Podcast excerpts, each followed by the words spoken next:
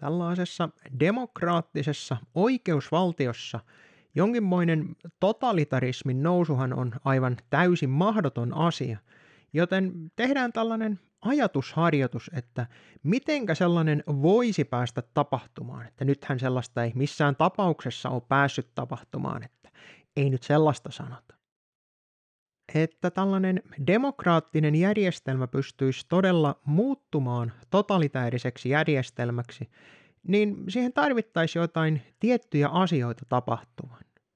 Ensinnäkin tämä kaksoisvaltio, mikä tässä tuota demokraattisessa järjestelmässä pääsee tapahtumaan, niin siinä se valta täytyy ensin pakkautua riittävän tehokkaasti yksin käsiin. Koska missään kohtaa, jos siellä on tosiaan siellä koneistossa sellaisia rattaita, jotka pyörii väärään suuntaan, niin ne pystyisi estämään tällaisen totalitäärisen järjestelmän. Tämän lisäksi tarvittaisiin myöskin todennäköisesti jonkunmoinen tapahtuma, joku riittävän suuri asia, millä ihmiskunta onnistuttaisi niin kuin shokilla muuttamaan niiden näkemystä jostain asiasta. Ainut tapa kuitenkin luoda kunnon totalitaarinen järjestelmä olisi käyttää pelkoa. Pelko on ainut ihmisen tunne, millä ihmisiä pystytään ohjaamaan todella tehokkaasti ja hyvinkin vähällä vastustuksella. Kun ihmiset ajetaan paniikkiin, niitä pelotellaan jatkuvalla syötöllä jostain asiasta, oli se todellinen tai aito, niin ihmisten se mieli alkaa pikkuhiljaa murtumaan. Puhutaan siis mielen murhasta. Eli kun ihmisiä ajetaan tällaiseen lähes pakkotilaan siitä niin, että niiden oma ajattelu kytkeytyy pois ja ainoastaan se ryhmän paine on se, mikä siellä ihmisiä vaikuttaa. Totalitarismi yleensä tarkoittaa sitä, että sulla on joku aate siellä taustalla. Mikä se sitten onkaan, niin se on vaihdellut tuota, eri totalitaaristen järjestelmien aikana, mutta verrattuna diktatuuriin, niin totalitaarisessa järjestelmässä siellä alla on yleensä joku aate. Nykyään pidetään, että tämä olisi tämä transhumanismi ja sitten eugeniikka olisi tällaisia aatteita, joilla olisi mahdollista saada riittävä kannatus tietyissä piireissä, että tuota, he voisivat ruveta tekemään tällaista totalitääristä järjestelmää, jopa maailmanlaajuista totalitääristä järjestelmää. Jos siis ajatellaan, että ihmiset saatais peloteltua jollakin konstilla, jollakin kortilla, että nyt olisi joku hirvittävä tapahtuma ja kaikkien täytyy toimia tietyllä tavalla, niin kuinka suureen joukkoon se todellisuudessa edes pystyisi puremaan? Jos ajatellaan, että ihmisien hallintaa, vaikka sitä tiedetäänkin useampia keinoja, miten sitä voidaan tehdä, niin ihmiset on yleensä kohtuullisen vastustuskykyisiä muutokselle – Muutokseen tarvitaan joku yleensä tällainen suurempi sysäys, joka ohittaa sen ihmisen muutosvastarinnan ja ajetaan tavallaan se niin kuin sukkana sisään se ideologia. Tällä voidaan puhua myös hypnoosista tai psykoosista. Massapsykoosi onkin tällainen tuota, ilmiö, missä ihmiset tosiaan tarttuu johonkin harhaan. Tämä on siis se psykoosin määritelmä, että sä uskot johonkin harhaan, johonkin illuusioon. Niin joku tällainen asia pitää olla siis riittävän tuota, esitettynä konkreettinen, että se on riittävä uhka ihmisille, että, tai siis tällainen joku suuri tunnetila, mihinkä ne voisi tarttua siihen, että tällainen pystyisi ensinnäkään edes laukeamaan. Jos siis onnistutaan luomaan joku tuota, tällainen asia, johon ihmiset voi uskoa, vaikka se sotiikin niiden omia havaintoja vastaan, niin siinä tosiaan tarvitaan jonkunmoista hypnoosia jo oikeastaan. Hypnoosissa on sellainen juttu, että noin yksi kolmasosa ihmisistä on helposti hypnotisoitavissa, mutta sellainen 6-70 prosenttia ihmisistä on kohtuullisesti hypnotisoitavissa. Siihen päälle, jos vielä otetaan se, että ihmiset on hyvinkin sosiaalisia eläimiä, laumaeläimiä niin sanotusti, niin ihmiset kuitenkin, että jos sulla on kaksi kolmesta ihmisestä uskoo johonkin asiaan, niin näissä konformismissa tutkittu ja tehty ja mitä on tehty, niin tuota, niissä on tosiaan huomattu se, että suuri osa ihmisistä myöskin tarttuu siihen yleiseen näkemykseen, ja kun ajatellaan, että jos tällainen totalitaarinen järjestelmä pääsisi syntymään, niin näillä täytyisi olla täyskontrolli mediasta, eli siitä tiedosta, mitä ihmisille tulee. Tämä siis tarkoittaisi sitä, että totalitaarinen järjestelmä tarvittisi ensin sen laukasun, jonka jälkeen se pystyisi sillä puhtaalla tiedolla, tiedon rajoittamisella ja tiedon valikoinnilla niin luomaan sellaisen tilanteen, mitä voitaisiin kutsua massapsykoosiksi, vaikka se nyt ei aivan suoraan ehkä se olekaan sitten, mutta kuitenkin tällaisen joukkoharhan, missä ihmiset alkaisi uskomaan johonkin asiaan, mikä ei todellisuudessa pidäkään paikkansa ja mikä olisi myös todistettavissa, että se ei pidä paikkansa. Mutta ihminen, joka on tässä tuota, psykoosissa tai tällaisessa harhakuvitelmassa, ei siihen kuitenkaan reagoi siihen tuota, annettuun oikeaan tietoon. Ja jos sulla on riittävästi ihmisiä uskoo tähän harhaan, niin he onnistuu pahimmassa tapauksessa tartuttamaan jopa noin 90 prosenttia, ellei enemmänkin ihmisistä tähän heidän uuteen uskomukseensa. Eli jos sulla on joku taho, jolla on tällainen ideologia, jokin aate, jota he haluaa ajaa, ja he haluaa luoda siitä tällaisen totalitäärisen järjestelmän, kollektiivisen järjestelmän, niin heillä yleensä ei ole minkäänlaista ongelmaa siinä, että muutama saatetaan uhrata siinä tämän suuremman hyvän vuoksi. Ja kun nämä tahot, jotka on aivan satavarmoja siitä, että ne tietää olevansa sillä hyvän puolella, niin se on aivan riittävä oikeutus siihen, että se koko valtaväestö voidaan periaatteessa orjuuttaa aivan täysin. Jos siis kuvitellaan, että tuota, tällainen pääsisi jollain tavalla tapahtumaan, että olisi tilanne, että noin 90 prosenttia tai enemmän kansasta olisi tällaisessa joukkohypnoosissa, joukkopsykoosissa ja ajettaisi jotain totalitääristä agendaa eteenpäin, niin mitä ne vois sitten ne ihmiset, jotka ei ole tähän tarttunut mukaan, niin todellisuudessa tehdä? Enemmistö on kuitenkin se, joka yleensä määrää yhteiskunnassa sen suunnan, joten siinä ei ainakaan siinä kohtaa voida vielä puhua enemmistöstä, että nämä ihmiset voisivat asiaa millään tällaisella poliittisella järjestelmällä edes muuttaa. No, tästä on kirjoitettu runsaasti ja tuota, eri ratkaisuvaihtoehtoja tähän on esitetty tosiaan melkoinen määrä. Ensimmäisenä ratkaisuvaihtoehtona on se, että ne ihmiset, jotka ei todellakaan halua kuulua tällaiseen totalitääriseen järjestelmään, mutta jotka on pakotettuja elämään kuitenkin sen totalitarismin alla, niin aloittaa rakentamaan tällaisia rinnakkaisia rakennelmia sinne sisälle, sinne yhteiskuntaan.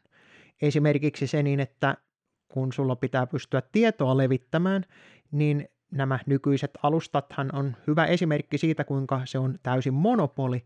Ja sitten tulee tällaisia pieniä tuota, alustoja, kuten esimerkiksi TokenTube on voidaan sanoa, että on malliesimerkki rinnakkaisesta järjestelmästä. Ei tietenkään totalitarismin sisällä, koska eihän meillä sellaista tietenkään ole tällä hetkellä.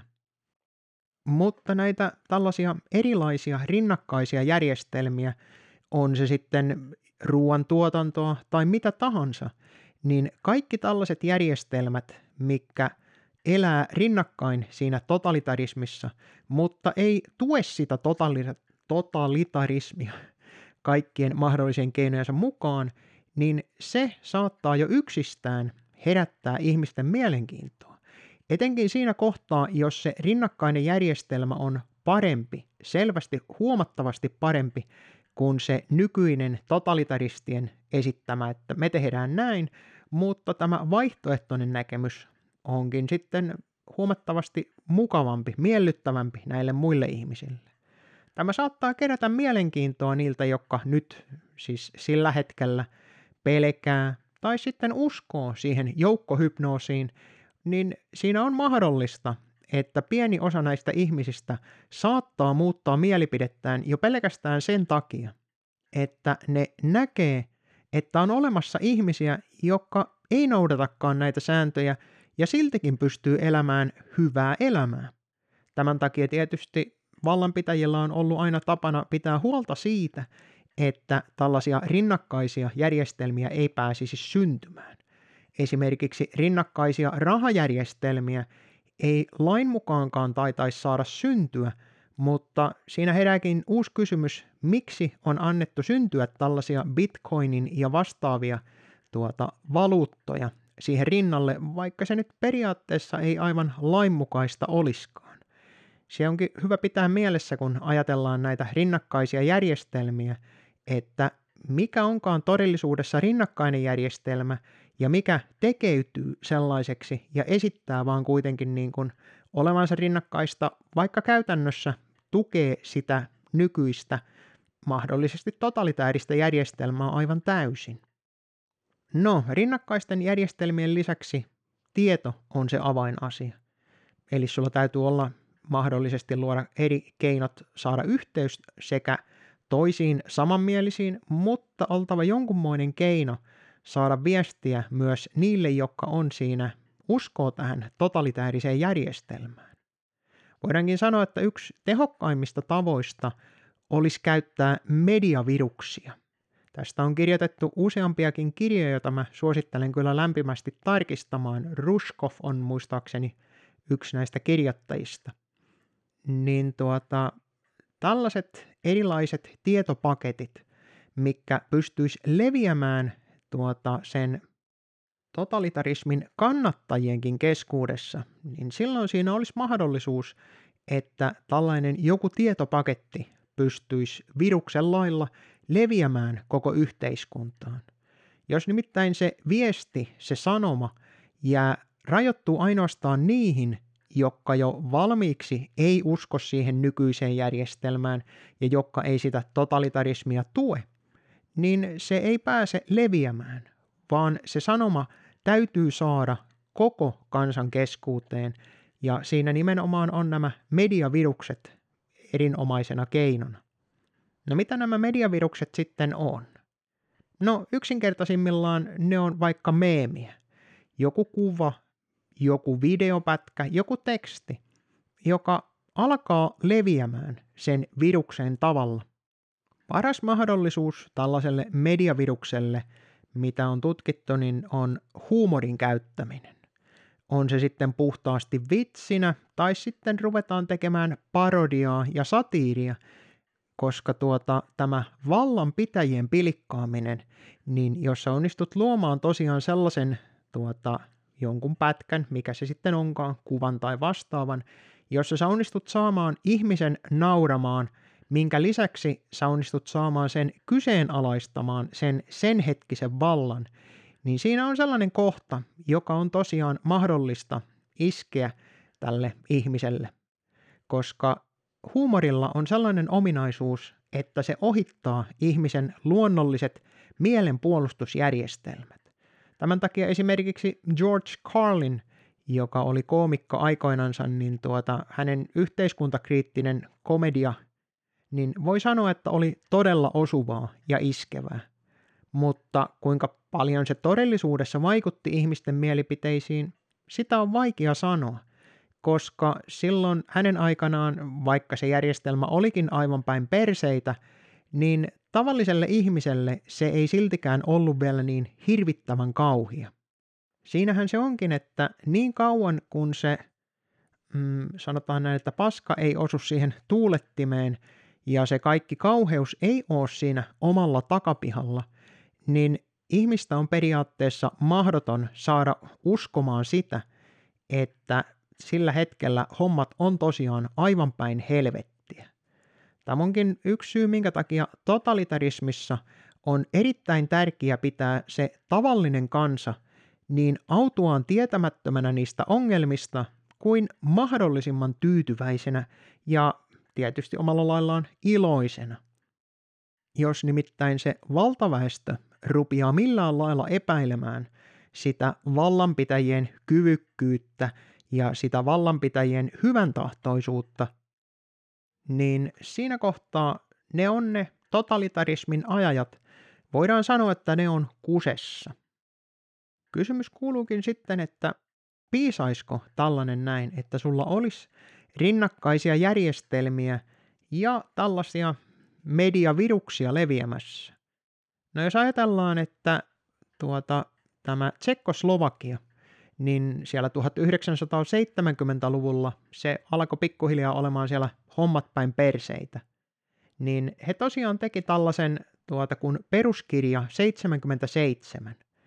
Ja se oli periaatteessa, voidaan sanoa, puhua, että se olisi ollut mediavirus. Se levisi kaikkialle ja pikkuhiljaa ihmiset rupes lukemaan sitä ja selvittämään, että ehkä näillä ihmisillä on jokin niin kuin pointti tässä, kun ne väittää, että meidän hallinto, joka justiin äsken on allekirjoittanut kaiken maailman Helsingin sopimuksia ja muita ihmisoikeuksista, niin itse asiassa loukkaa niitä jatkuvasti.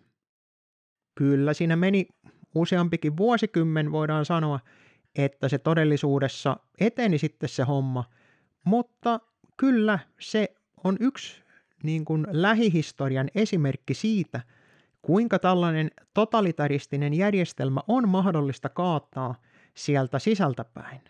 Ei kuitenkaan sieltä järjestelmän sisältä niin, että sä hommaat omat ihmiset sinne tuota valtaan sillä äänestämisellä. Se ei ole mahdollista. Mutta levittämällä se tieto sinne kansan keskuuteen ja saamalla se kansan syvät tunnot sun puolelle, niin on mahdollista kaataa mikä tahansa totalitäärinen järjestelmä, koska siinä kohtaa, kun se tavan kansa ei enää tottele siinä näiden vallanpitäjien käskyjä, niin siinä kohtaa se totalitarismi kaatuu. Mutta siihen asti niin tuota, se meno tulee jatkumaan ja mahdollisesti pahentumaan. Totalitarismissahan on hyvin tyypillistä sellainen, että nämä väärää mieltä olevat ajatusrikolliset ja muut, niin niitä ruvetaan jahtaamaan. Sitä tietoa tietysti on pimitetty jo pitemmän aikaa, ja riippuenkin siitä niin, että kuinka tuore se totalitäärinen järjestelmä on, että kuinka paljon se on päässyt normalisoitumaan se tilanne. Koska mitä pitempään se totalitarismi on jatkunut, niin sen paremmin se onnistutaan piilottamaan. Tämä kuulostaa ehkä vähän hullulta, koska luulisi, että jos joku homma on päin perseitä, niin useampi ihminen on tuota, huomannut sen ongelman. Mutta se onkin tällaisessa järjestelmässä se hienous, että niin kuin ajan kanssa tämä itse asiassa häipyy sinne taustalle, koska ihmiset pitää sen uutena normaalina. Eli kun joku asia on tehty riittävän kauan, niin joo, no jatketaan sitä nyt sitten, että näin on tehty aina ennenkin. Kuinka kauan siinä sitten menee, että jokin asia muuttuu tällaiseksi normaaliksi, mitä aikaisemmin oltaisiin voitu pitää aivan täysin mielipuolisena asiana, niin se tietenkin vaihtelee. Mutta tällainen on täysi mahdollisuus ihan koska tahansa päästä tapahtumaan, mutta tietystikin tällainen hyvin koulutettu ja valveutunut kansa, niin kuin esimerkiksi suomalaiset, niin näinhän ei voisi koskaan missään tapauksessa päästä käymään, että tuota, täällä rikottaisi ihmisoikeuksia aivan surutta ja kansa vielä hurraisi sille, eikös?